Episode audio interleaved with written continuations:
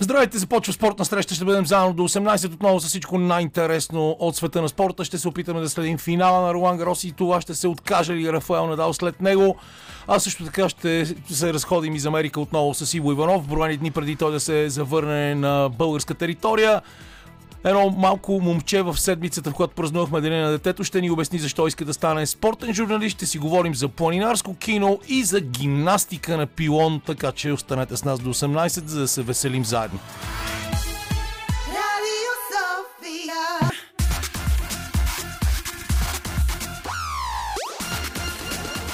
Спортна среща с Камена Липиев. С Камен Липев, който си пада по отборните спортове, затова никога не е сам. Имаме основа отбор юнаци тук събрани. Лилия Големинова ни пусна това парче на Бос Арис, т.е. тя ни е подредила плейлиста. Петър Желев стои за звукорежисьорския пулт, когато не ходи да свири в групата Инерглоу. И Лачезар Христов е с мен след вече три седмици не сме се виждали. Направо Да. се съсипах тук без тебе, Лъче. Последно време аз ти казвам, залипсвал си ми отдавна, не сме да. тази компания. Ами, ако трябва да си говорим за спортни събития, първо аз искам да кажа, че с нощи спортувах също много сериозно, обаче на сватба. Това е най-добрият вид спорт а, за събота вече. Величественият тромбонист в момента тромбон номер едно на републиката Велислав Стоянов, а, който е замесен в около десетина музикални проекта минимум. Най-накрая реши да се ожени за жената, с която и без това живее от доста години Марина Василева и това предизвика леки земни трусове в центъра на София. Някои хора може да си мисли, че са копали нов тунел за метрото, но всъщност това бяхме ние. А, Това е така най-готиният че- спорт, както казах. Поздравления за младото семейство, нека да са живи и здрави. А, та, спортно, чисто спортно, естествено, това, което тази седмица за българския спорт е важно, е това как нашите национали по вдигане на тежести спечелиха на един, на два, не три, а цели 8 медала от Европейското първенство в повдигане на тежести в Тирана, от които 5 златни. И титли взеха, взеха Ангел Русев, Иван Димов, Валентин Генчев, Девид Фишеров и Христо Христов. Карлос Насар, за когото се очакваше да бъде доминатор, естествено в своята категория, стигна до сребърния медал, Габриел Маринов и Божидар Андреев взеха по един бронзов медал, че са 9 медалите, а не само а, но бе 8 ги броя, аз съм а, 8 ми ги броят тук, ама 5 8-9, такова нещо Да, не да. се беше случвало от времето много на отдавна. Но както каза днес колегата от едно друго радио Иво Райчев, с когото се видяхме а, в моето в тази битността ми на продавач на книги около Националния дворец на културата, винаги когато вземем много медали, не бързам да се радвам, за Да да, не стане някоя простотия. да няма Искрено- дисквалификация? Искрено се надявам не, защото а, резултатите не са толкова високи, не са чупени рекорди. Очевидно всички в след Олимпийската година не са се нацепили много яко. А, така да използвам този хубав български израз. Той е не, доста не са се назобили много Удачен яко. за вдигането на тежести Но, като натюрел на спорта. Да, но това е хубаво в момента, още повече, че в Федерацията по вдигане на тежести работи в една странна ситуация, след като беше сменено ръководството, старото ръководство начало с моят приятел и съсед Неделчо Колев, баща на Руд Колева, а, прави спънки на новото ръководство да стъпи в длъжност, имаха проблеми, не изпратиха отбор на първенство за юноши, а, няма държавно финансиране и така нататък и така нататък. След тези медали сега ще има много снимки с шампионите и ще си получат премиите със сигурност, защото иначе ще стане голяма дъндания, както винаги става в българския спорт. Но ето ти това е една много готина отправна точка. Вчера понеже нашия щат на почтенска кутия за приказки, който е отворен до 19 часа тази вечер в шатра номер 13, стана средище на хора, които се занимават с спорт и са големи фенове и журналисти. Боби Борисов дойде от нова телевизия от Диема. Нашия основен автор Никола Крумов, който е винаги най-добрият продавач на нашите базари и на нашите, нашия щант. Пък също е голям спортен запалянко и си говорихме за това, че а, как, как в момента в английския футбол се пренася американския модел на работа като собственост и става дума за вече за няколко отбора, които са с американски собственици. И че Даже в България, от няколко. Аз да, 7-8 се и сещам. в България ние така и иначе никога до сега до този момент не можем да стигнем не само в футбола, където е нормално да се стигне до такъв модел, а в нито един друг спорт да, да разберем, че това е част от шоу бизнеса, че трябва да е привлекателно за зрителите и трябва да се печелят пари от него, защото докато вървим на модела кой ще ни даде пари и непрекъснато се плаче как държавата не отделя пари, е ясно, че нещата няма да, да, да станат много по-добре, защото а, само с пари от държавата не става. И това се вижда навсякъде. Като говориш за английски модел, съвсем скоро имаше спекулации около собствеността на Левски, въпреки че там пак има един такъв лек шанс да се стигне до, Единственото място, на което има шанс в момента. до модела бащица, но един американско-английски консорциум на един сръбски милиардер, които държат голяма част от процентите на английския клуб Саутхемптън, се говорише, че има шанс да поеме голяма част от пакета на акциите, поне тези на Наско Сираков на Левски, но в момента там има един много сериозен казус относно колко пари ам, дължи Левски на Васил Бошков. А Васил Бошков, както знаеш, не е в България в момента. Той попадна също в списъка на закона Магницки и американска фирма няма как да се ангажира с закупуването на каквото и да е. Буквално на пакетче семки няма да си купят от Герена, ако отидат. Какво остава за някакви акции, защото такива са правилата. Такива са правилата, в Англия си ги спазват. У нас то модел, който ти говориш за шоу бизнес и за американския начин на правене на спорта като бизнес и като шоу програма, ми се струва абсолютно неприложим на фона на, знаеш, първо малки ни телевизионен пазар, в момента тотално доминиран от господин Домощиев. И така в смисъл единствения бизнес модел се получава в Лудогорец, но като говорим за Лудогорец, онзи ден имаше матч на националния отбор в Разград, където стадионът за пореден път беше Беше препълнен, нали? полупразен, който на мен така ме навява на идеята, че или Разград е град с изключително натоварен, наситен и богат социален културен живот и хората имат твърде много голям избор от развлечения, за да, идат, да не идат и да напълнат стадиона или има някаква друга причина. Защо може в град като Разград да се прави успешен бизнес, а в Левски и ЦСК не е съвсем отделна тема на разговор. Ако искаш да кажем две думи за матча или за малко по-късно да го оставим. Не, казвай, казвай напротив. Ами да, точно на 2 юни играхме матч в Разград на полупразния стадион с отбора на Северна Македония. Матч, който БНТ излучи, разбира се, което е съвсем нормално. А, като резултат, да кажем, първо един един завърши матча, като футболна продукция не мога да кажа, че беше някаква Шекспирова драма на терена, честно казано. Отбора на Македония в общи линии в момента, ако трябва да говорим м- с неща от реалността, са по-качествени отбор от нас. Там има футболисти, които играят в сериозно западноевропейски отбори. Само Наполи е един от примерите. Нещо, което при нас не знам дали в момента, освен Петко Христов, който играе там някъде в специя на дъното на серия А, не се сещам за друг футболист, който играе в западноевропейски отбор. Македонците си ни понадиграха, ние вкарахме един гол на контратака през първото полувреме. В крайна сметка матча завърши един на един. М, След мача някои много любопитни изказвания. Мен Ясен Петров напоследък малко ме притеснява, честно казано. Един куп шегички по него в адрес такът в мрежата за външния му вид. Ху- може и ху- не е хубаво човек да се хваща за това как изглежда, но все пак, когато си Това е треньор, най-тъпото, защото представи си, да кажем, а, да съдиш за Уинстън Чърчил по външния му вид. да, Или за Алфред Хичкок. Уинстън Чърчил някакси министър-председател на, на Англия бил, на, Велико, на Великобритания и може да си позволи да е по-пълен или да е по-екстравагантен с бомбе, докато нашия национален треньор в момента изглежда като излезе от някаква 90-тарска шоу програма. Има редица шегички в нета, да не ги пресъздавам всички, как бил Джони Деп от Алия Експрес и така нататък. И така Е. Джони Деп, тя до сега Сузи говореше за Джони Деп, а, защото Джони Деп а, Джони Деп в побеждава момента стана сериозно символ на мъжкото движение, с- защото още от а, скандала с Дезире Вашингтон, Вашингтон и Майк Тайсън през в началото на 90-те години, Това беше абсолютно на инсценировка. експлуатирането на това, че някой известен мъж би могъл да бъде отдран за кинти, а, стана адски гадно и това по някакъв начин в момента е м, едно, една победа на справедливостта, това, което стана с Джони Деп, защото Майк Тайсън се лиши от цялата си кариера и му трябваше много дълго време след това, за да, за да, да избие отгоре. Но ето аз да ти разкажа един интересен случай. Ти като каза лафове изнета, най-готиното нещо, което ни се случи вчера, беше да се появи главният прокурор Иван Гешев на нашия штант. Адски беше смешно. Никола Крумов седи на стол, Това е сериозна история, ли? в да, и в момента, в който той се задава с а, елегантен черен костюм, бяла риза и червена вратовръзка, аз го виждам и се обръщам на другата страна. Отивам на задната страна на щанда, където има разни детски неща. Цветелина Цветкова също го вижда и се обръща към другата страна на. Но Никола Крумов е перде.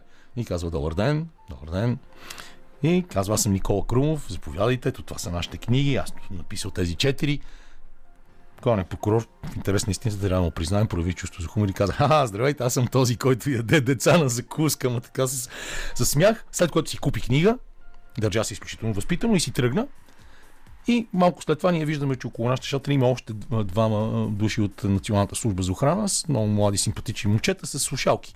Обаче са облечени цивилно, не са костюмирани и се чудим кого пазят. И се оказа, че Никола Минчев, председателя на Българското народно събрание, също е там с жена си двете си малки, много симпатични деца. И ние му казахме, вижте сега, господин Минчев, Нашия щант днес има лоша карма, беше посетен от главния прокурор. Искаме да ви подарим една книга. И му подарихме книга, черпихме децата с желина и бомбони и така някакси деня ни се оправи, защото иначе предишната среща беше трудна за прегощане. Сега Това е една ви- почти сюрреалистична история, Да. А, сега ще ви накараме да преглътнете поредната песен, за да се върнем след малко с още забавни неща, както виждате, не само спортни. Ние си спазваме квотите за българска музика, които не са въведени официално, но като има готина българска музика, като това преченът на нас Каталиев, защо да не я пускаме, разбира се. Ицо Хазарта беше много силен тази седмица с всичките си изявления по въпроса за българската музика и не само тази седмица. И мисля, че аз в доста случаи подкрепям точно неговото мнение, но така или иначе ние сега си говорим с Лъчезар за Ролан Гарос, защото финалът трябва да е започнал вече, нали така? Абе, доста неща се случиха само в метка политическата седмица беше Да, гореща да. от всякъде. Не само Ицо Хазарта или Христо Петров, както може би по-коректно да бъде наречен в момента. Депутатът Петров. на депутата Петров, да. На 1 юни, на връх деня на детето, имаше деца в парламента и точно тогава за първ път, може би в най-новата ни история, се стигна до О, някакъв разбира се, добре, че ме подсещаш. Да, един дето... Ма, ма, един човек, който се очуди, че който цяла се, България който му- се обиди на истината. Един човек, който се обиди на истината, защото това, което беше заявено от трибуната на Народното събрание, беше реалната картина на това как а, си си купил къща с пари от предизборни кампании, а, как а, си си обърнал спестяванията в евро. Също така, м, мисля, че не беше засегната темата за това, че а, обясняваш какъв а, си антиваксър, пък голямата част от твоята парламентарна група е вакцинирана. И това също беше едно от вълнуващите неща по време на, Не, той самия така опит за бой беше доста забавен, Да. ако се опитаме да го гледаме от тази страна, защото той се доближи, ма не твърде много до другия депутат, който го хвана леко за вратовръзката и накрая и двамата щяха да паднат по някакъв много странен Да, ам, принцип на Изучавали с гравитацията. сценично движение в Националната академия за театрално и филмово изкуство. Това той е волен ги правеше ни бойща Да. такива във времето, доста също театрални задържани. Добре, дай да минем на по-приятна тема. Ролан Гарос, действително, последните две седмици така, един от със сигурност най-важните турнири през годината. Вторият турнир от големия шлем. Там най-големият дебат е в момента дали ще бъде последният турнир на Рафаел Надал в момента, защото Да. той имаше, той влезна в контузия в турнира. Самата заявка беше, че и той самия не е много сигурен дали ще стигне далеч. По така тази вродената му контузия в ходилото, която е пословична вече в последните повече от 17 години, как всеки сезон може да му е последен, пък той се продължава и продължава, но този път нещата наистина доста сериозно почват да замирисват на отказване. Много тежък път имаше той до финала. Първо отстрани този симпатичен, типично канадско име Феликс Уже Алиасим в 5 сета на осмина финала. След Голяма това драма беше това. С Джокович още по-голяма драма, въпреки че матчът беше в 4 сета и Джокович качели не беше в много добро настроение. Те от началото на турнира него го освиркваха и той Абе, някак си нямаше много тонус за игра, но Надал си го победи него и онзи ден с Зверев един супер здрав матч, който два сета продължиха 3 часа и нещо. И Зверев накрая се изкълчи по брутален начин глезен. Аз такова нещо не съм гледал последните 20 години в тенис е така накриво да си стъпиш, че буквално сега последните медицински м- изследвания и проучвания показват, че той има разкъсване на връзки на глезена. Не съм медицински експерт, но от хора, които са в сферата, са ми казвали, че по-добре да си щупиш глезена, отколкото да имаш скъсани връзки, защото там не знам по какви медицински пътища, възстановяването на едното е много по-трудно и сложно. Та сега започна преди малко финала между Надал и Каспер Рут, един симпатичен норвежец, който тихомълком, защото в едната половина беше страшна касапница тази на Надал. Там беше и нашия Григор, между другото, който отпадна от Диего Шварцман в а, трети кръг. Същия Диего Шварцман, той го би преди няколко седмици в Мадрид с 6 на 0 единия сет беше взел. Каспер Рут, който е на финала днес, загуби в Монте Карло от а, нашия Григор Димитров. Това го казвам просто като штриха, как някои тенисисти, които нашия рутинно си ги побеждава, в един момент го задминават по някакви неведоми пътища господни.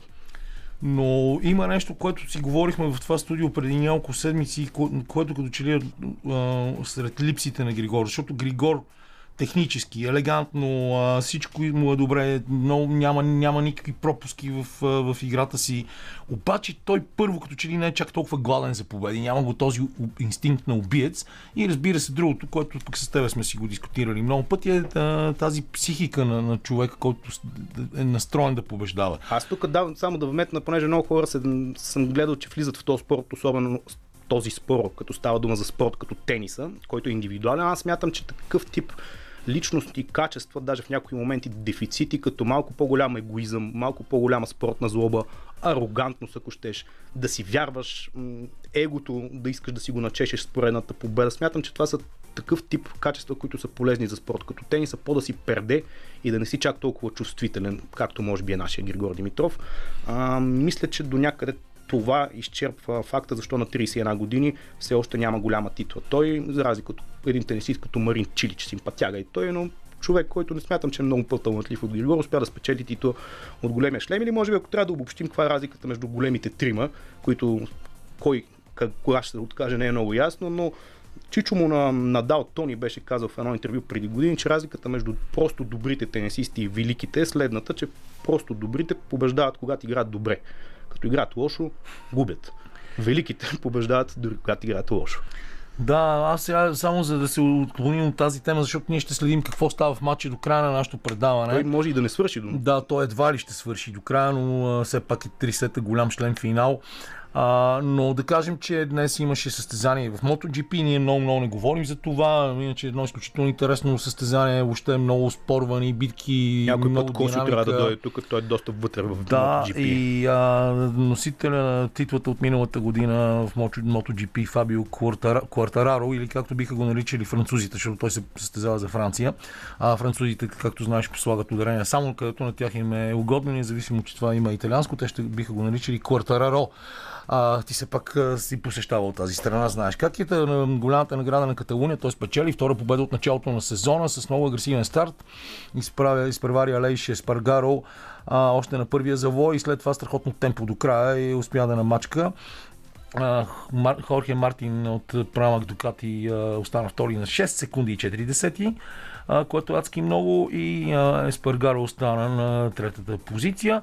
А, това, е, което не казахме май или казахме, че аз днес съм малко разсеян, е, че до вечера трябва да играем с Грузия.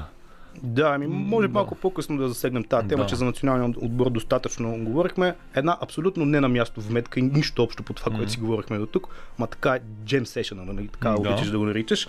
За Майк Тайсън, понеже спомена, и тази абсолютно скалъпена история с мис Блек Америка, ли беше Да, така. Вашингтон. Абсолютно скалъпена история. Разбира се, аз смятам, че това до голяма степен, както и така безвременната кончина на неговия треньор Къс Дамато, му бяха двете най-големи гради в кариерата, защото той след затвора просто не беше същия боксер. Там си загуби две години или колко от най-силните му години в спортния живот и по-късно и матчовете му с Холифилд и особено пък този с Ленакс Луис, Майк Тайсън нямаше нищо общо от този Майк Тайсън 80-те години в края, когато беше просто хората не искаха да излезнат срещу него, защото не се знаеше дали ще се напуснат Дали живи. ще пуснат цели по-скоро живи, може би, но а, с цяло тяло без отхапани някои части едва ли. А, иначе Александър Волков а, спечели а, UFC Fight Night в Лас Вегас. Руснака победи Жайрзиньо Розенструйк и вече има 3, а, 35 победи, както стана професионалист през 2009 година. Но ние тези, понеже малко не ги тачим от тази страна напоследък, няма да споменаваме кой знае колко много за него. Майк Тайсън в момента а, се занимава по-скоро с шоу. Знаеш неговото шоу, което вървеше и по HBO. Той се развива супер. Да, верно, нетната му стойност много падна. Те правиха с Рой Джонс Джуниор, един много мой любим боксер, също от 90-те години, един такъв ексибишен матч преди две години или колко стана. Като Майк Тайсън го спечели или наравно ги дадаха, но Рой Джонс също много уникален боксер за тези си години. Първо супер много ощетен, като на Олимпиадата в Сеул ударите бяха 90 на 10 спрямо представителя на домакините, след което той стана в пет различни такива категории шампион, като тръгна от средна и стигна до най-тежка, което мисля, че е прецедент в историята на бокса. Като цялата матч им беше действително много умилителен лично за мен спомен за хората, които имат сантимент на доста по-атрактивния бокс, който беше през 90-те години и доминиран от американците. Определено, боксът беше тотално променен боксът в тежка категория от братата Кличко. Те наложиха този консервативен стил. А, и това Те за мен... също са велики да, шампиони, но самия стил, който наложиха е доста по-неатрактивен за гледане. И Швионтек обаче трябва да отбележим и за нея, защото това, което тя направи вчера, А, беше страхотно. Тя е в безпредседентна серия от поредни победи. Не случайно каза женския надал. Да, победи 6-1, 6-3 на финала Коко Гоф от Съединените Американски щати. И ние се базикахме много с Коко Стойнов, че той играе на финала на Руан, на, на финала на Руан Гарос тази година. Те много А, не си приличат. Двамата, категорично да е. не си приличат двамата. И просто поликинята в момента е в изключителна форма. Играе най-вероятно почти обезмисля състезанията в а, женския тенис. спечели Индиан Уелс, Майами, Да. Монте Карло и Рим, мисля. И- И, сега Ролан Гарос. изключително щастлива след тази втора титла. И също така, не само това, но и че Робърт Левандовски отиде да я гледа и я поздрави, тя не можеше да повярва и беше много яко. И сега аз тук предлагам да направим нещо не толкова традиционно за нашето предаване и то е да си пуснем две песни и след това да си продължим. Ще имаме тук е, млад гост, интересен в студиото и ще си говорим с него за това защо Аджеба е решил да се занимава с спортна журналистика. Радио София. Фънки такси драйвер, нашия приятел Диан Соло, много яко парче, казвам го, това не е вин- винаги, когато Лили ми го нареди в плейлистата, много ме кефи. Сега Габриел Марушев е при мен, който иска да става спортен журналист и се обучава при Коста Чулаков, който също е тук с мен в студиото, но ще ни наблюдава сигурно вещо отстрани. А, кажи първо, аз това казах преди малко, преди да запуснем тези две песни, че се чудя и се мая, защо си решил точно в тези смътни времена да ставаш спортен журналист, да се занимаваш с това и ходиш всъщност да тренираш, да се обучаваш при Коста, за да бъдеш спортен журналист. Защото това е моето хоби. Аз много харесвам футбол и без футбола се едно липсва от мен някаква част. Харесваш футбола, защото е модерен или защото тази игра е нещо, в което ти виждаш магия? Тази, аз, не, аз харесвам играта, защото все пак е от, но, една от най-старите игри. А, може, винаги може да се случват много обрати и няма значение какъв е отбора, защото, както знаем, Унгария вчера успяха да победат Англия. Винаги може да има обрат. И мен много ме изненада този резултат, честно ти кажа. Не ме изненада Италия и Германия един на един. Да, те Италия за, започват да... Както не ме изненадва и България, Македония един на един.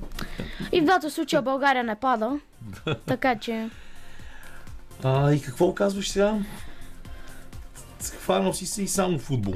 Да, На мен, знаеш, че това ми е много, много интересно, обаче уважавам твоето, твоя стремеж към футбол, защото всички, всички искат да се занимават с футбол.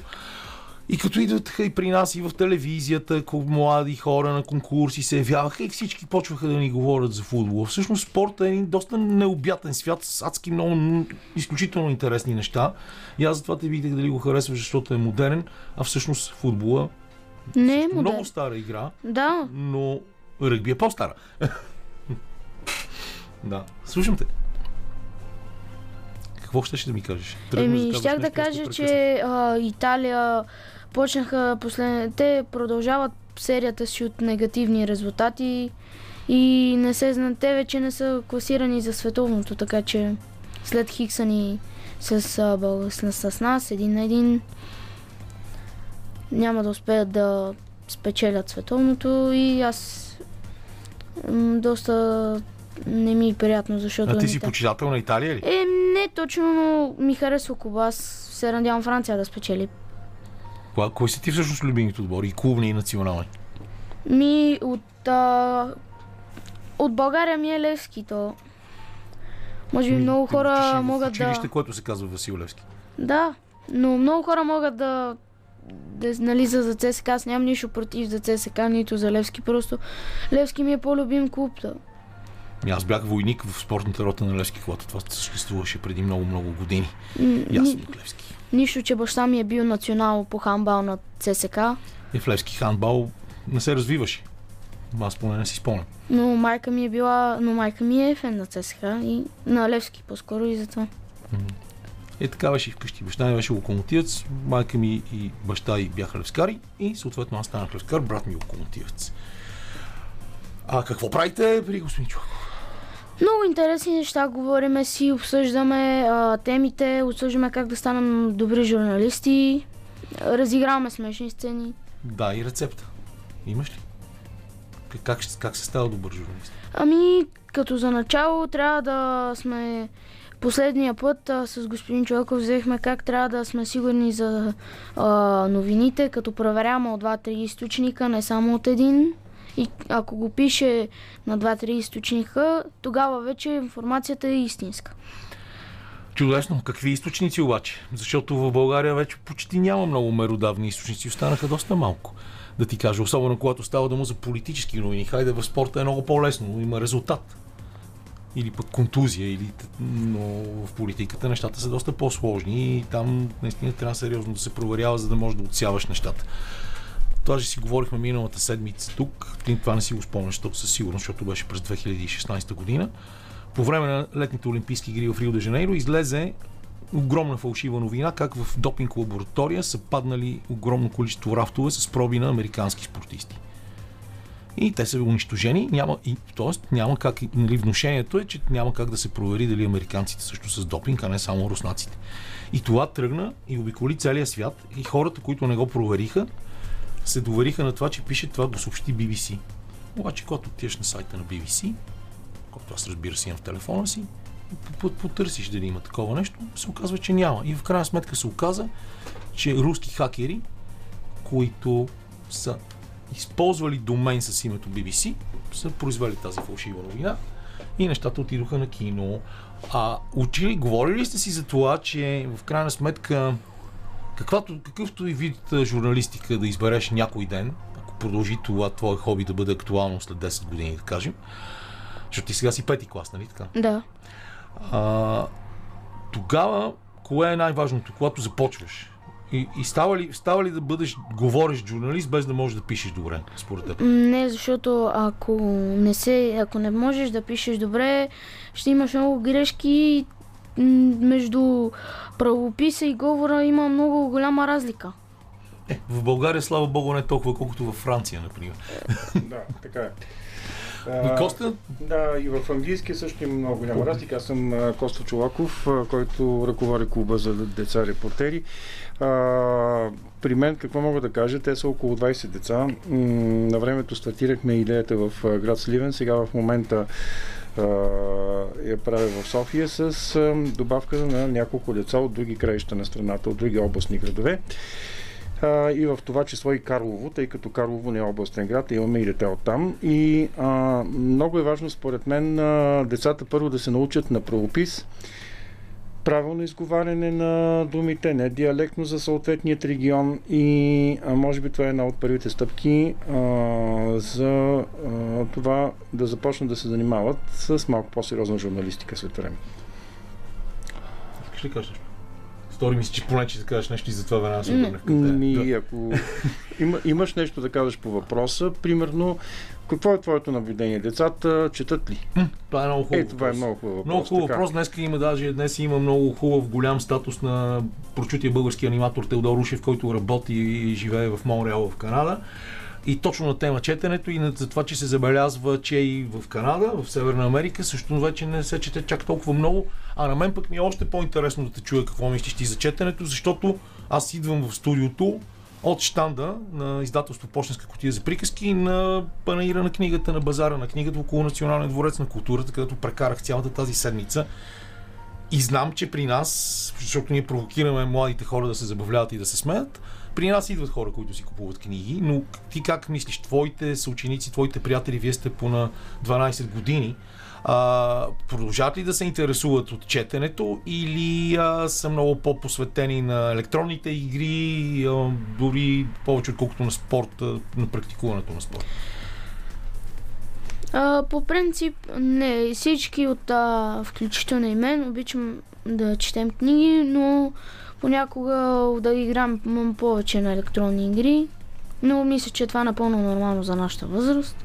Да, когато ние бяхме на тази възраст, нямаше електронни игри. Тогава вече навънка. електронните игри с четенето. И коя беше последната книга, която ти си прочел? А, пътиланци. Пътиланци. А, какъв е извода от тази книга? Защото там се случват а, Много. прекалено много, а, така да кажем, интересни неща с децата, да ни кажа а, а, неща, които могат да направят техния живот малко по-весел. Какъв е извода от цялата тази книга, която ти си прочел? Еми, според мен, че винаги в а, ежедневието можеш да, колкото и да си изморен, можеш да вкараш смях, да се позабавляваш, а не само едно и също. В футбола има ли смях? По принцип, да. И... Куриозите по-скоро. И да, и куриозите. И нека да се върнем малко в 94-та година. Коментирахме а, световното първенство преди да влезем в студиото. А, аз а, Ти имаш ти ли казах имаш ли една... представа за това Да. първенство или Да. само знаеш Да, какво се е случило там? Да. Да, аз казах, а, че а, така както бяхме а, тръгнали към а, славата, можехме да стигнем до първото място. И защо не стигнахме според тебе до първото място? Защото нам, в матча с Италия имаше дуспа, те не я дадоха и оттам започна... Сериозно ли? Да. Така мисли и Христо Стоичков, ама... Не съм, аз не съм много бе. И Емил Костадинов мисли, така определено. Не Е, знам, ако аз ни имам... слуша Христо Стоичков, може да. се включи сега в момента да ни оспори нас. а, Аз а, имам друго отношение към това. Мисля, че общо взето това беше максимума на този отбор, защото в един отбор, освен много талантливи играчи, трябва да има и много тактика. В този отбор нямаше. Той беше отбор, който се беше събрал да се забавлява.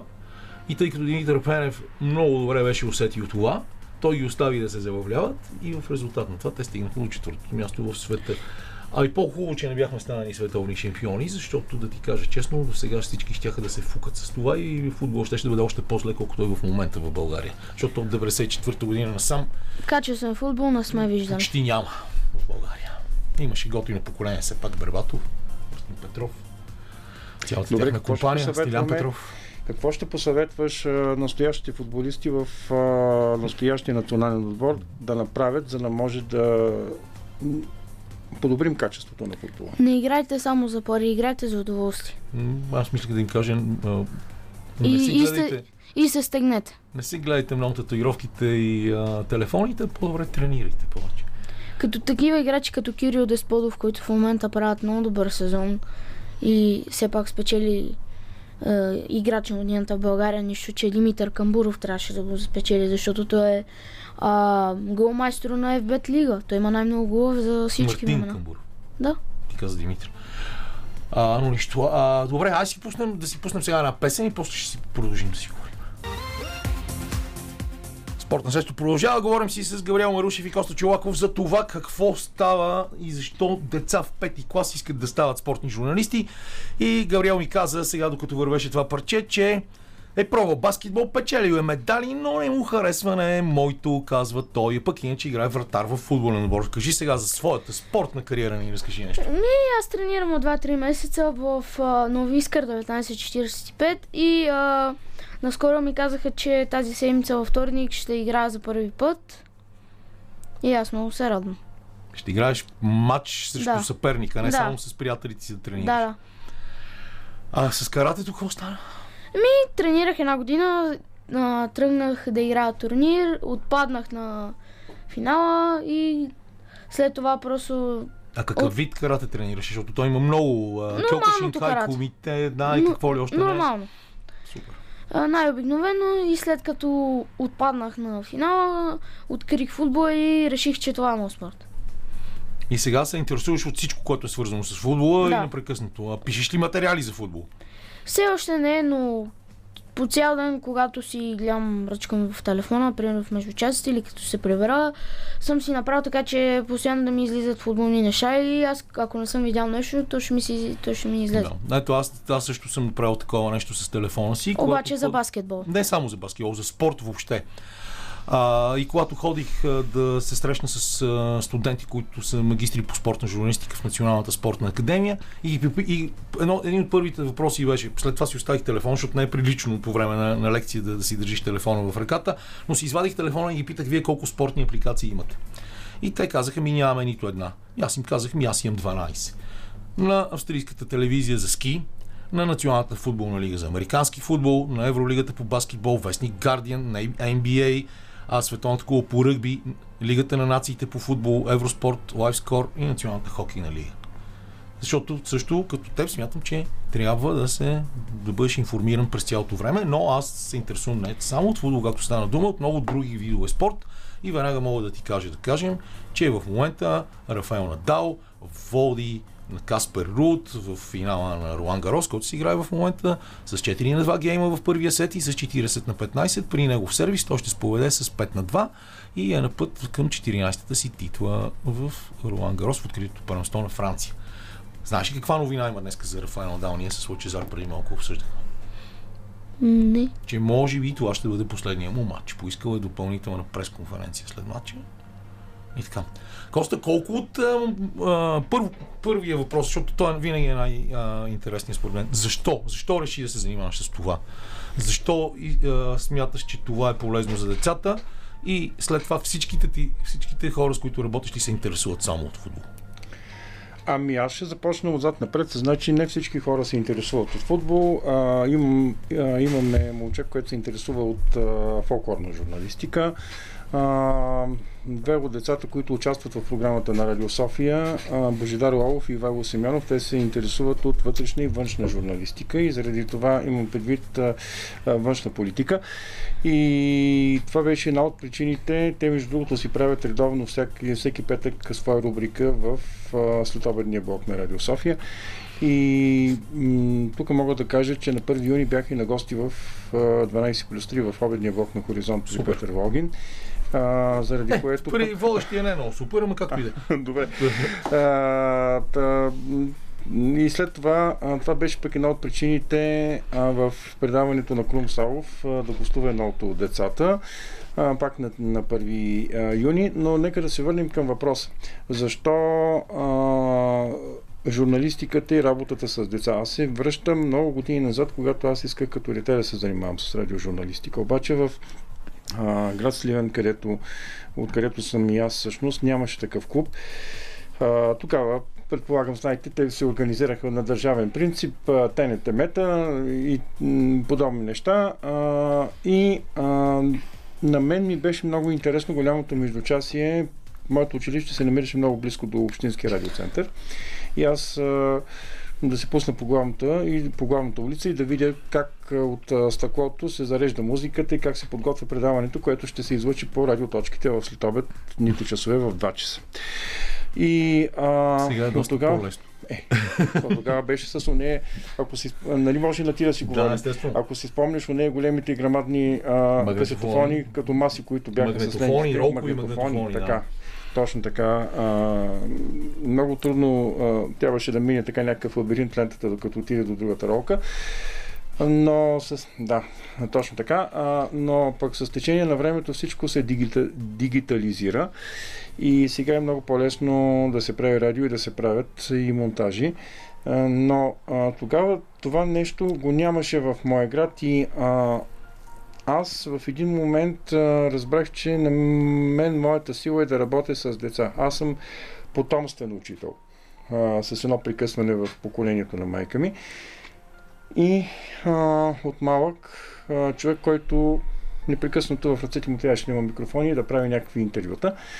И това беше една от причините да завърша начална училищна педагогика и а, друга педагогическа специалност и журналистика. И а, в един малко по-късен етап бях решил, че това съчетание ще се получи с клуба за деца репортери, който правя, който го започнах в Сливен. А, пак в Сливен, когато работих в частно радио, когато ми подараха и идея да направим нещо към детския комплекс и а, оттам нататък вече станах самостоятелна форма и не се отказвам до ден днешен. Супер. Ние сме вече на път да го приключим този разговор, защото трябва да прекъсваме и в 5 часа да продължавам аз с моят другар Иво Иванов, който ми тарства някъде май в Чикаго, преди да се върне в среда в България. А, и Гарял, а, я кажи, коя ти е любимата книга? Ясно е последната, която си прочел, но коя ти е любимата? До този момент от всичко, което си прочел, което ти харесва най-много, но няма значение дали си го учил в училище или не. Да, учил. Много е яко. Дяло Фют и на мен ми беше много любимо. Както бих се изразил, още да продължи жаргона, макар че мониторинга на радиото ще ми се скара. Дялочето Фют, Фют е много готин агент. Благодаря ви много, Коста, Гавриел, за това, че бяхте тук в тези този близо половин час. Ние продължаваме след 17 часа с традиционния Иво Иванов. До тогава малко музика. Спортна среща продължава до 18. До сега чухте с нашия джем сешън с Лъчезар Христов и разбира се си поговорихме с Коста Чулаков и Габриел Марушев за това, защо малките момчета в училище искат да стават спортни журналисти. Поговорихме си за футбол, следим какво се случва на Ролан Гарос, където Рафаел Надал се бори за своята 14-та титул от турнира, на втори от турнирите от големия шлем. Естествено ще се забавляваме и с Иво Иванов след малко, така че останете с нас. Radio Sofia.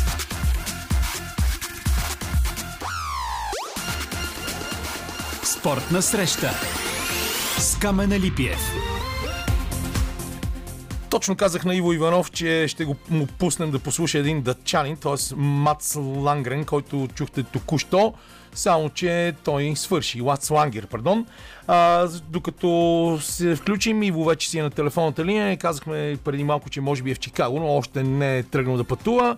Ама това са самолетните компании. Ще си го оставим да се шегуваме с него, когато се прибере в България. Здравейте, уважаеми господин Иванов.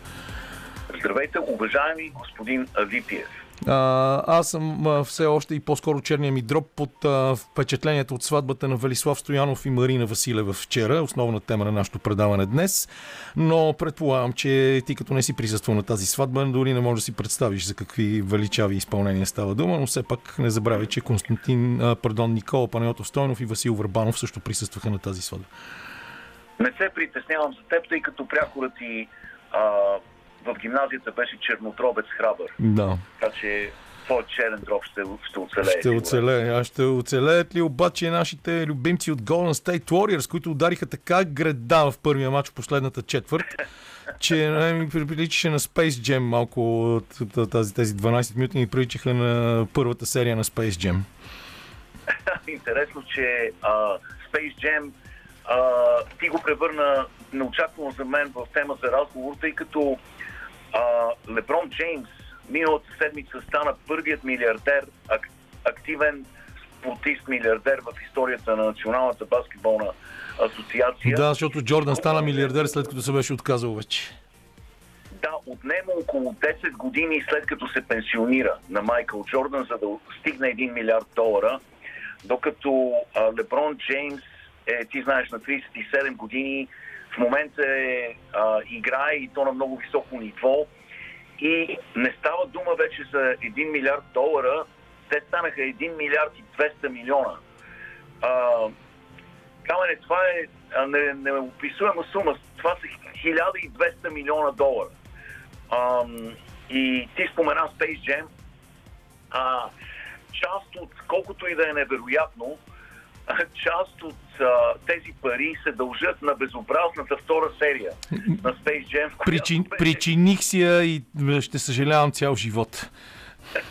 Да, но колкото и да е шокиращо, а, този безобразен филм спечели 163 милиона долара в целия свят, по целия свят. 163 милиона долара донесе на Леброн Джеймс и неговата компания за продукция на, на филми Spring Hills Corporation. А, тази компания а, е на стойност 300 милиона долара. И това е а, рожба, финансова бизнес рожба на Леброн Джеймс. А, между другото, от игра, от баскетбол, парите на Джеймс са само около една четвърт от това, което е направил от бизнес, ам, нали, от бизнес идеи, от а, компании и от реклами на най-различни продукти. Аз няма да ги споменавам, тъй като не знам дали е разрешено. А, Не, ще ни подгонят, знаеш. да, няма да споменавам, но ще кажа това. Има 6 огромни компании, на които той е лице, рекламно лице в Съединените щати. И неговото присъствие е навсякъде. А, по билборди, телевизионни реклами, навсякъде, в социалните медии. Ам, и той прави много, много сериозни пари от тези 6 компании. Освен това, а, той е собственик на една спортна компания, която, а, ко- която притежава а, много, много сериозни отбори. Бостън Ред Сокс, Ливърпул, стадионът Фенуей парк и така нататък. А ти знаеш, а, ние сме говорили много за това още през 2003 година, когато той беше едва 18 годишен. А, той подписа договор с голяма компания за произвеждаща маратонки, която пак няма да спомена, но ще кажа, че е една от най-големите. И а, този договор, който подписа, беше много, много, много мъдър, много целенасочен, много дългосрочен и през 2015 година същата компания реши да преподпише с него до края на живота му. До края на това ще бъде, той ще продължи да бъде тяхно лице за винаги. И а, този договор му доставя десетки милиони на- на година. Десетки милиони долари на година.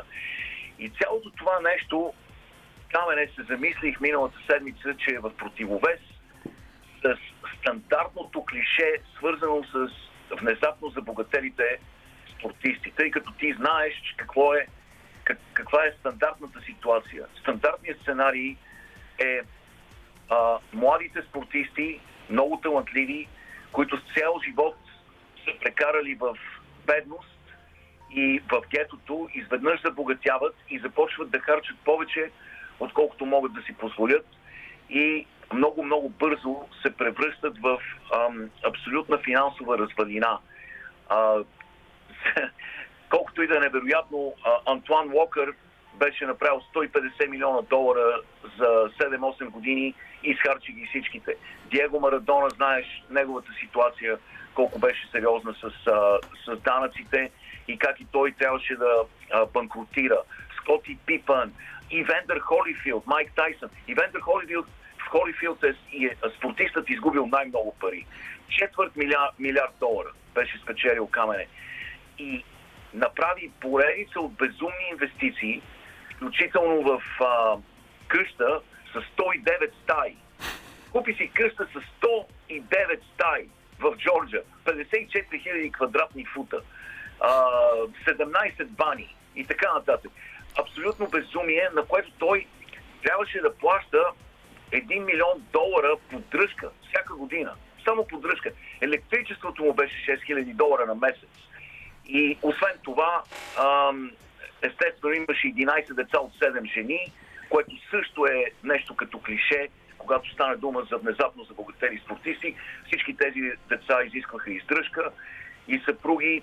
А, така че тази а, саморазрушителна спирала, по която се движат повечето спортисти, е нехарактерна за Леброн Джеймс, за хора като Леброн Джеймс, Майкъл Джордан, хора, които са предприемчиви, поглед в Коби беше друг такъв пример, за съжаление, вече не е тук. Коби, Коби беше великолепен, защото той инвестираше на Уолл Стрит по много мъдър начин с най-добрите финансови съветници а, и неговите компании бяха много успешни.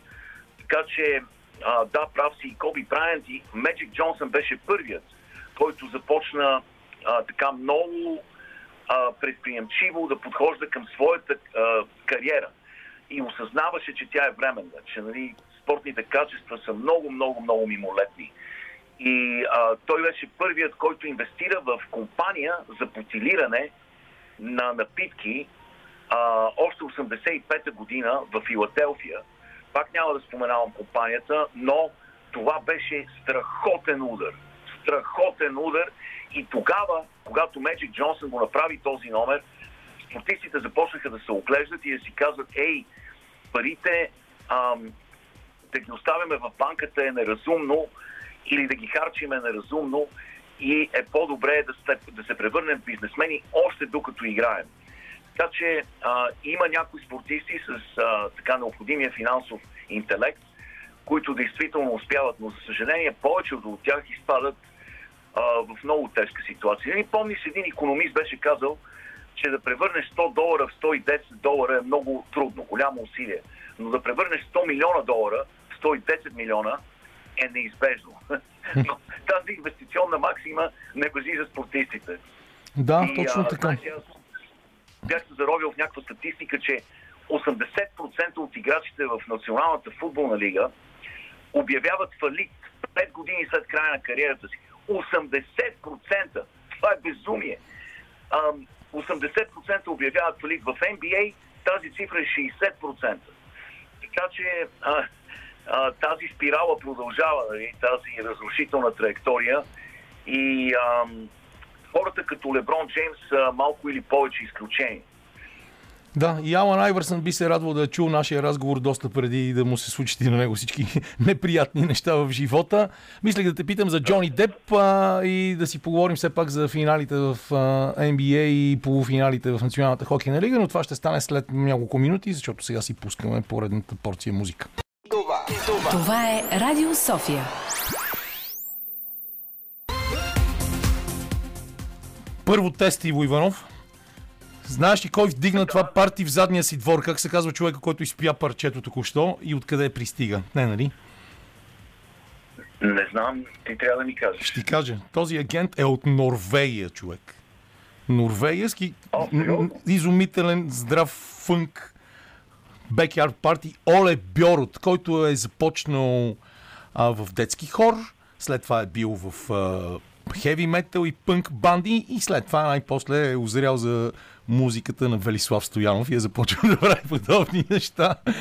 А, Не очаквах да такъв а, органичен фънк да дойде от Скандинавия. Просто съм Е, безмълвен. все пак, нека не забравяме и Мецо Форте от Исландия. Е, да. Представяш си за какво става дума. Та, а ние точно преди един час с моя редактор и приятел Лъчезар Христов си говорихме за това, че Джони Деп спечели за всички нас и направихме аналогията и с Майк Тайсън и Дезире Вашингтон от преди 30 години. И кажи ни две думи за това, пък след това ще си говорим за Golden State, Колорадо Еваланш и Нью Йорк Рейнджерс. И тук, общо взето, това се превърна в тема номер едно.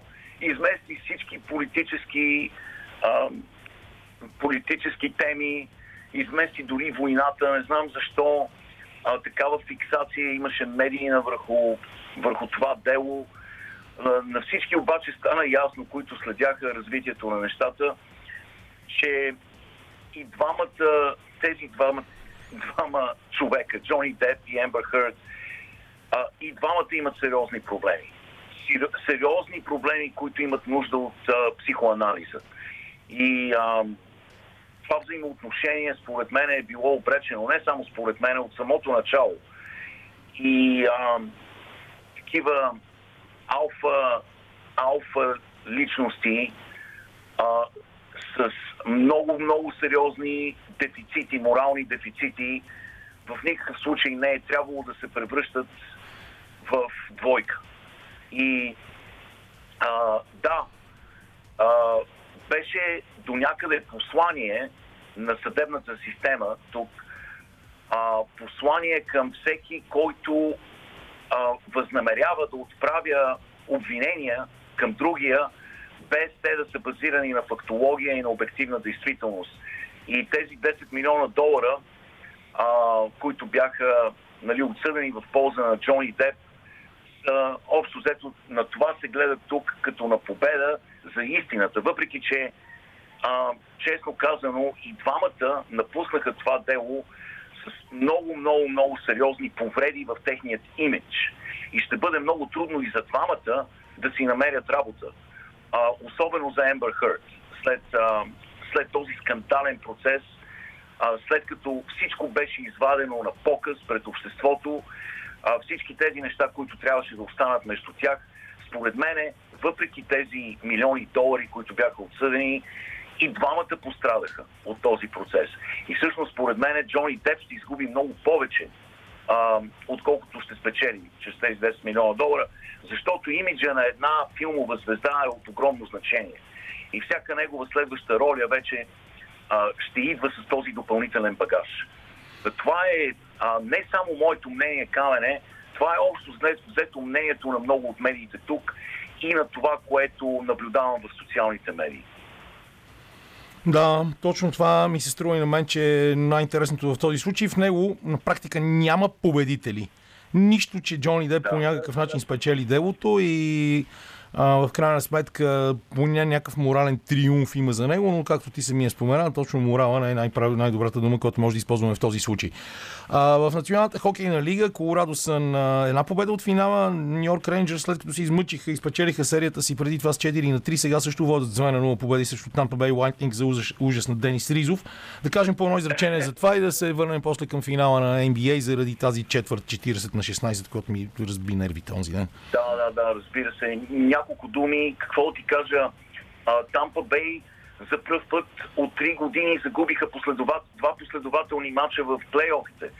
А, бяха спечелили 17 последователни матча в плейофите. Те бяха машина, плейофна машина.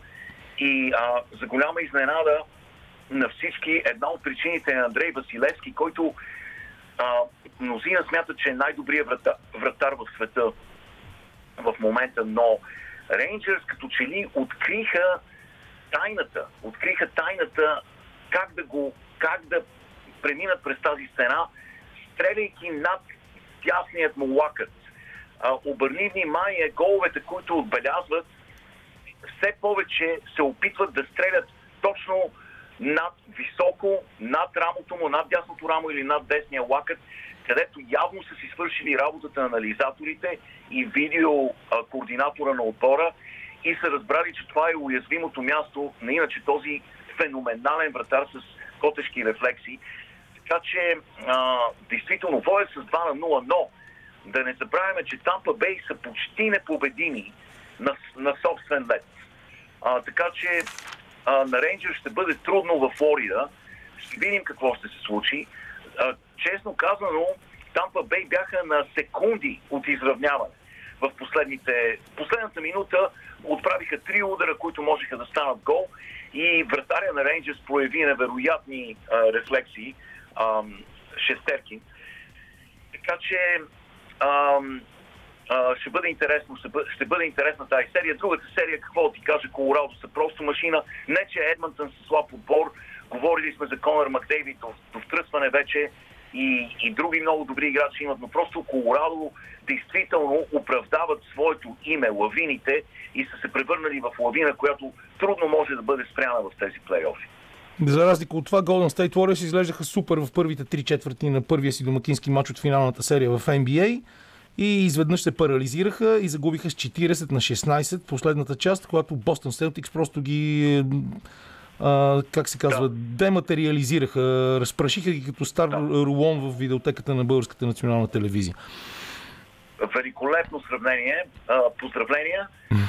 Очаквам награди да бъдат присъдени за, за това твое изказване. Великолепно. Ако някой ми беше казал, че Бостън ще отидат в Сан Франциско и Джейсън Тейтън ще вкара три коша от игра и ще стреля 18%, 3 от 17%, и въпреки това Бостън ще победят, ще да ги обявя за луди. Но точно това се получи. Това беше един, един от най-нестандартните странни матчове. И а, поздравление на Имел Дока, който е треньорът на Бостън Селтикс, който между другото от началото на края на сезона беше сред най-добрите треньори в лигата. Поздравление за това, което направи. Той изтегли играчите на Бостън на периметъра. Всичките петима играчи, включително Ал Корфърд, играха предимно на периметъра. И по този начин наказа високите играчи на, на Golden State, които а, пазиха под кошието, тъй като всичките пет играча, които използваше, а, като изключиме Уилямс, са великолепни стрелци от тройката. А, и когато Уилямс беше в а, игра, всъщност те падаха, но а, когато излезеше от игра, играеха с 5 човека на периметъра, те биеха. И Ал Корфърд не случайно вкара 6 тройки, най-много в цялата си кариера.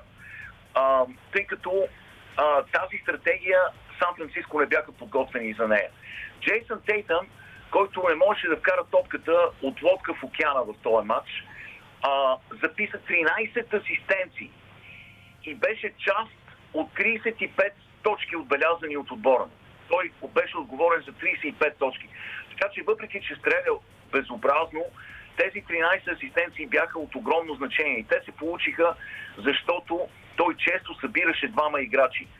Сан Франциско знае колко е добър при изолационни отигравания Джейсън Тейтъм и за това, когато беше пазен от Дреймън Грин или от Ендрю Уигинс, Джейсън Тейтъм, Стив Кър или Клей Томпсън се опитваха да помогнат. И всеки път, в който се опитваха да помогнат и да го дублират, Ал Корфорд се оттърваваше от топката мълниеносно, намираше непокрит играч и затова Бостън вкараха толкова много непокрити тройки. Беше да. много впечатляващ този матч от към треньорска работа. Аз не очаквам Golden State да загубят днес. Според мен Golden State ще отскочат и ще, а, ще се възстановят от тази загуба. и ще играят като Golden State, които всички сме свикнали да гледаме. А, много се говори за защитата на Бостън, но да не забравяме, че преди да се контузи Дреймонд Грин, Golden State Warriors имаха най-добрата защита в лигата като статистика. И тези два месеца, в които беше контузен Дреймонд Грин, останаха на второ място. Но ние виждаме в момента отборът с най-добра защита в лигата и от- отборът с втората най-добра защита в лигата. Така че ам, ще бъде много, много спорван този втори матч. Очаквам Golden State да победят и след това да видим какво ще стане в Бостън, защото Бостън знаеш, че направиха няколко слаби мача на свой терен. Изненадващо. А, не очаквам този, тази серия да завърши бързо. Очаквам а, да коментирам а, един от мачовете, когато се прибера в края на другата седмица. Да, ние пък те чакаме другата неделя тук. Не знам това дали няма да бъде прекалено голямо изпитание за теб, но ще разберем, когато се върнеш на българска територия. И добре, Иво, много ти благодаря. Safe trip back home, както се казва, или както обича да казва баща ти, да изравниш е, броя на излитанията с броя на кацанията, за да може да, да се видим тук. Всъщност, да, това, това е величествена история. Помниш ли, когато ни пращаше да бъдем каскадьори за първи и единствен път в живота си и ни казва, момчета, бъдете внимателни, може да няма втори дубъл. Епохален момент. Да, и в крайна сметка ние за сега поне с дублите се справяме добре. А, благодаря ти още един път и до нови срещи на българска територия. За сега чао. Това беше почет към младоженеца Велислав Стоянов с парчето Кеф ми е така от едноимания албум на Брас Вилич, в който, както виждате, доста от музикантите се, се вихрят и показват своите страхотни възможности. Честито още един път на Вили и сивия кардинал Марина Василева. Те вече са едно сплотено семейство, каквото всъщност бяха и в последните няколко години. Сега с тази жизнерадостна музика казваме добър ден на, на наша стара приятелка, стара като дългогодишна, защото стара иначе за жена е много некоректно, извинете госпожо Петрова, а, Натали, която трябва да ни разкаже сега много важни неща за това какво правят хората от Банско Филмфе- Филмфест, когато няма Банско Филмфест, защото от 7 до 9 юни в Дома на киното ни очаква една величествена панорама на австрийските планинарски филми. Здрасти, Натали, много се радвам да се чуем след дълго време. Здравей, Камене, на теб и, и от мен поздравления за младоженците и никога да не забравят това, което ги е събрало и да не търсят нещо да ги разделя, да са щастливи, много къспет, успех и винаги да са под дъгата. И така 7, 8 и 9 юни заповядайте, уважаеми слушатели, на това прекрасно предаване, което водеше нашия приятел, партньор е, от е, десетилетия. То е старо приятелство, но и той не е стар. От 19 часа Само на в- 56 години. в а, Дома на киното при нашите партньори и приятели от 19 часа, 7, 8 и 9 юни, австрийски планинарски филмови вечери в партньорство с посолството на Република Австрия. Ви очакват едни филмови приключения, 8 на брой. Ще бъдем в Антарктида, в Алпите, в Хималайте и разбира се конкретно в австрийските Алпи. А, герой на тези филми. А, интересен факт е, че почти всички са били наши гости. Много трудно се прави една такава шорт програма. А, в един момент а, така бяхме тръгнали една панорама на а, Гералд Салмина, който е в първата десетка а, световни режисьори, оператори и сценаристи, които са и участници на филмите. А, така че ще летим с балон, ще караме ски, ще се катерим, разбира се. А защо австрийска? Защото а, австрийците и техните представители, австрийската планинарска култура а, са написали една наистина много-много съществена част от а, световната култура и нейните представители са техните постижения са част от световното планинарско а, наследство. И пак а, повтарям, че ние като организатори наистина се радваме, че българската публика на живо се срещна с най-големите имена, всъщност те са едни много скромни хора на а, австрийското планинарство. А, Петър Хабелер, първият човек. Да, всъщност който... Петър Хавелер, точно когато ти каза, са много скромни хора и на мен просто ми излезе пред очите неговия, беше неговата да, такава не толкова забележима, елегантна, не много висока фигура на един човек, който наистина не се натрапва никъде със своето присъствие и се държи супер. А, което е поредното доказателство, че големите са, спортисти са и големи хора.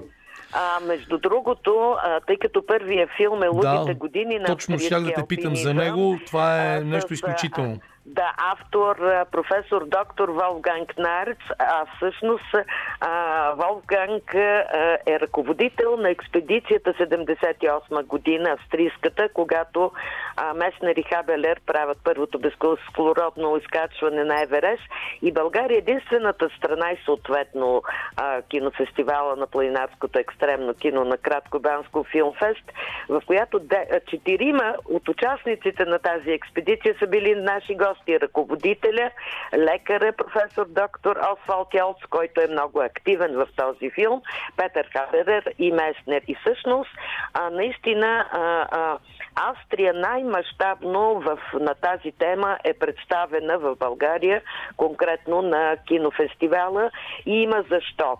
А, след лудите години веднага се качваме на ски и на един балон, с който ще летим а, в австрийските Алпи. След това а, се пренасяме с двамата Матиас и двамата бяха гости.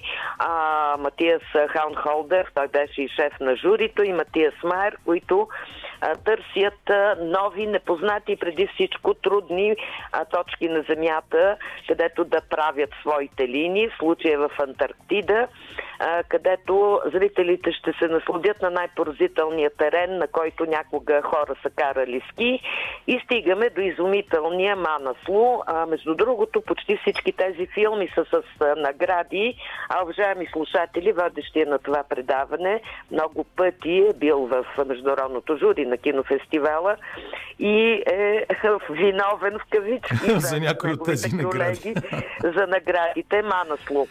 А, Ханс Камерландер, това е човека, който е направил не само най-бързото изкачване на Еверест, но и първото спускане с ски. Години наред е партньор на Меснер. Триумфа и трагедиите в неговия живот. Това, което го има в почти всички човешки животи. Филмът е една компилация между игрално кино, защото има и актьори, и документалистика. Всъщност тези филми се различават от а, всички цялото останало кинопроизводство, защото първо те ни пренасят на едни а, недостъпни точки на Земята, до които в живота не стига да обиколим и Гредландия, Антарктида и Хималайте и Северния полюс, Индийски океан. Т.е. те са едни а, уроци по история, освен, че ни представят едни човешки истории, но има и още нещо. А, те пред, ето виждате а, и ще видите, уважаеми слушатели, че тръгваме от лудите години, от миналото, с един респект и уважение към първопроходниците, за да стигнем до наши дни. Проследяваме как, е развитието на екипировката, на лекарствата, а съвременните технологии, защото всички си или част, които сме били така в а, тази тема, а, когато бех, бяха трудни връзките, кой си е представил, че ще се водят телефонни разговори от 8000 метра а, или а, нали, ще има та- тази връзка. А, тоест и това а, им, играе една съществена роля.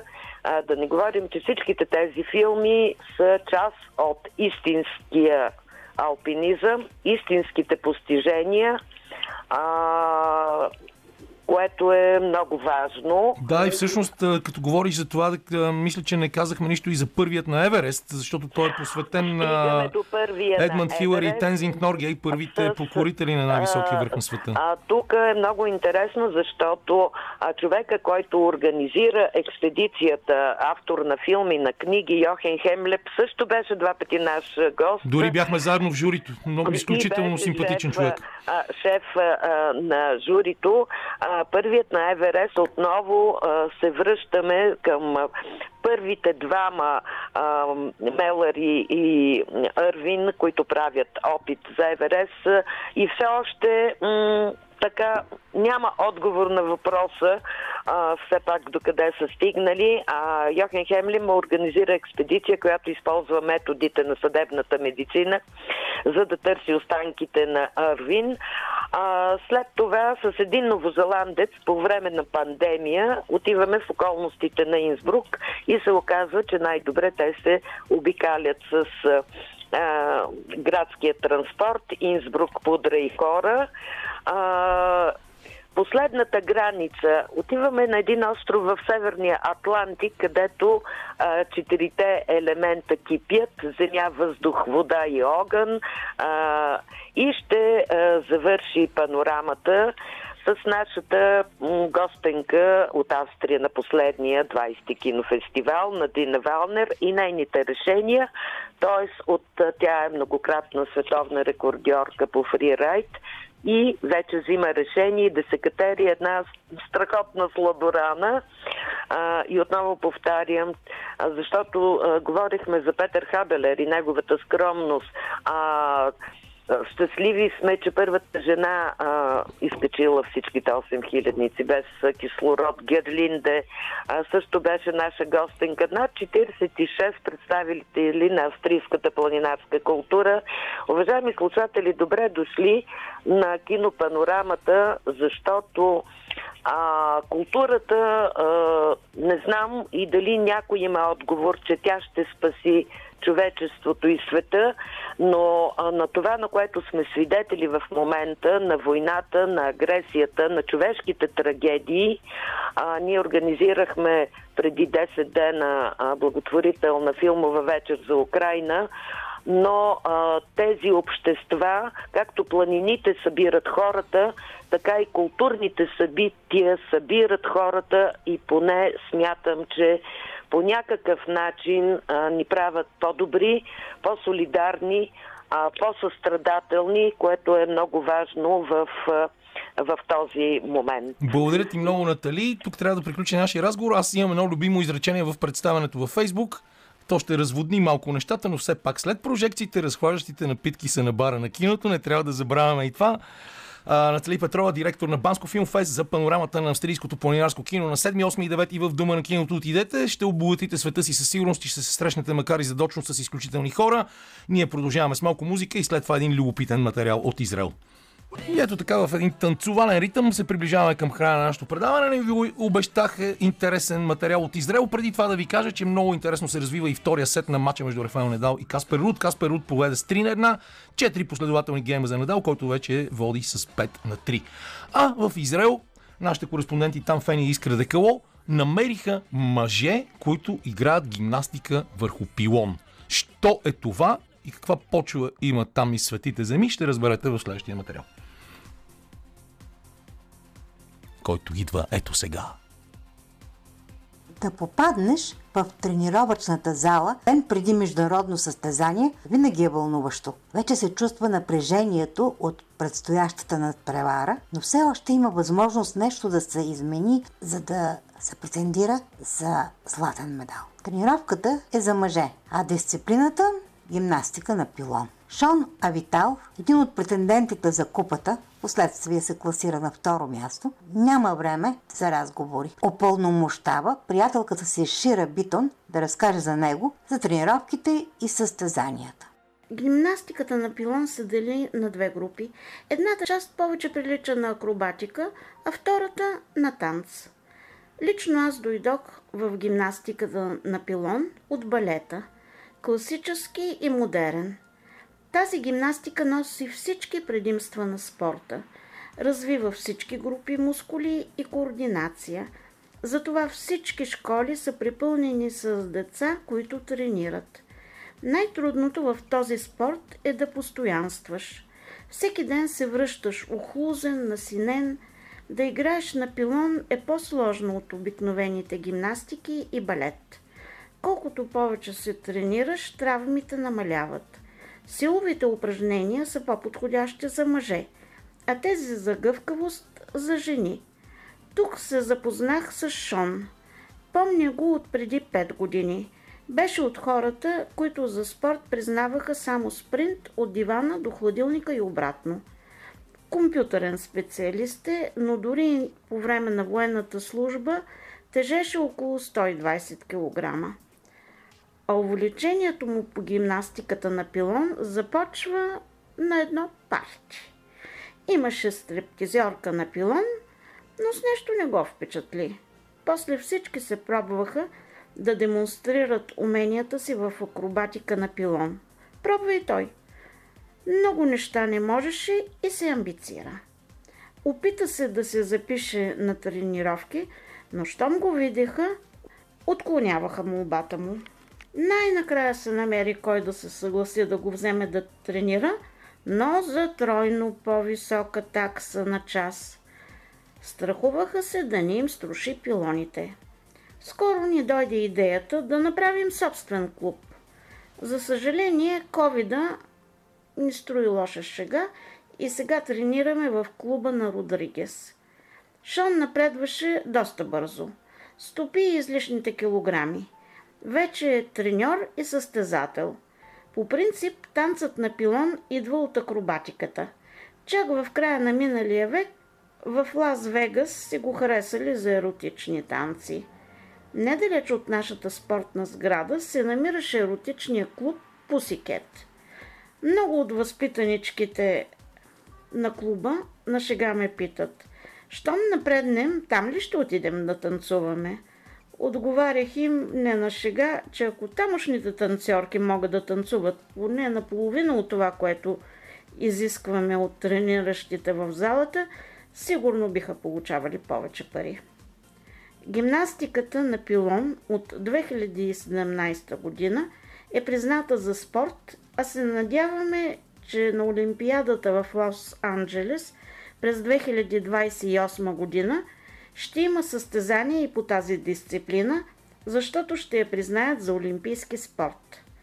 Световни купи до сега са се провеждали в Европа, Далечния изток и Америка, но за пръв път в Близкия изток и то в Израел.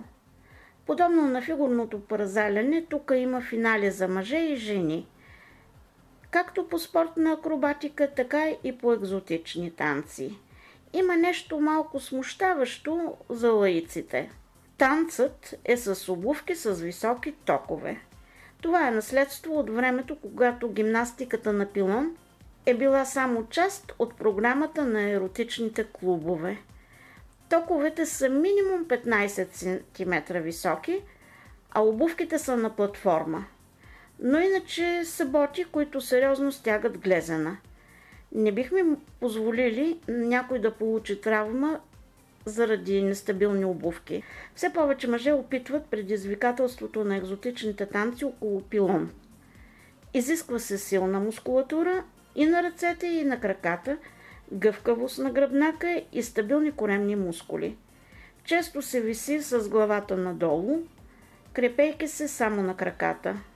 А ако на тях има и тежки обувки, е още по-трудно. Както във всеки спорт, в съчетанията за пилон има задължителни елементи, но и много простор за импровизации. В тази мъжка група, която виждате, има само един мъж с неопределен пол.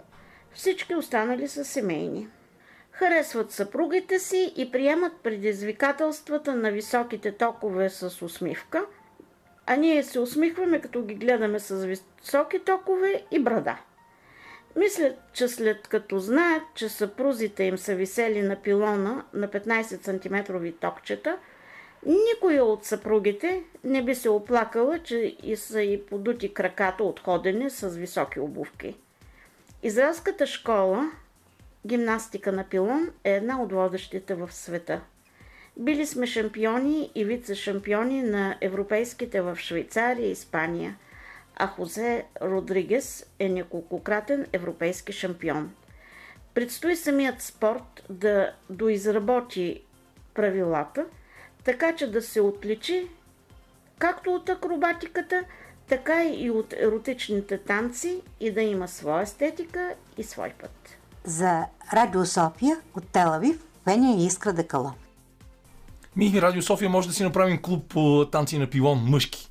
Ще се опитаме във всеки случай. Бих казал, че доста еклектично предаване се получи в днешната неделя. Беше богато като избрана тематика. Имаше и джем сешън. Също така и сватба. Мен, тя преобладаваше като цяло, но на мен най-много ми хареса тази част с Иво Иванов, когато си говорихте за финансовата култура на дадени атлети в САЩ. Аз бях много буквално потресен как 80% от тези, които са в футболната лига и 60% от NBA Айвърсън, даже няма да го коментирам, че ми беше един от най-любимите баскетболисти. Той понеже даде там някакви проценти, как с какви пари е по-лесно да изкараш. Примерно, ако имаш 100 милиона, е по-лесно да станат 110. Един американски финансист беше казал преди време, че има много голяма разлика между богат човек и беден човек с много пари. И мисля, че тази сентенция така доста заключва и обобщава факта, че голяма част от американските спортисти действително всъщност са едни, американските да не обобщавам, в световен план може би,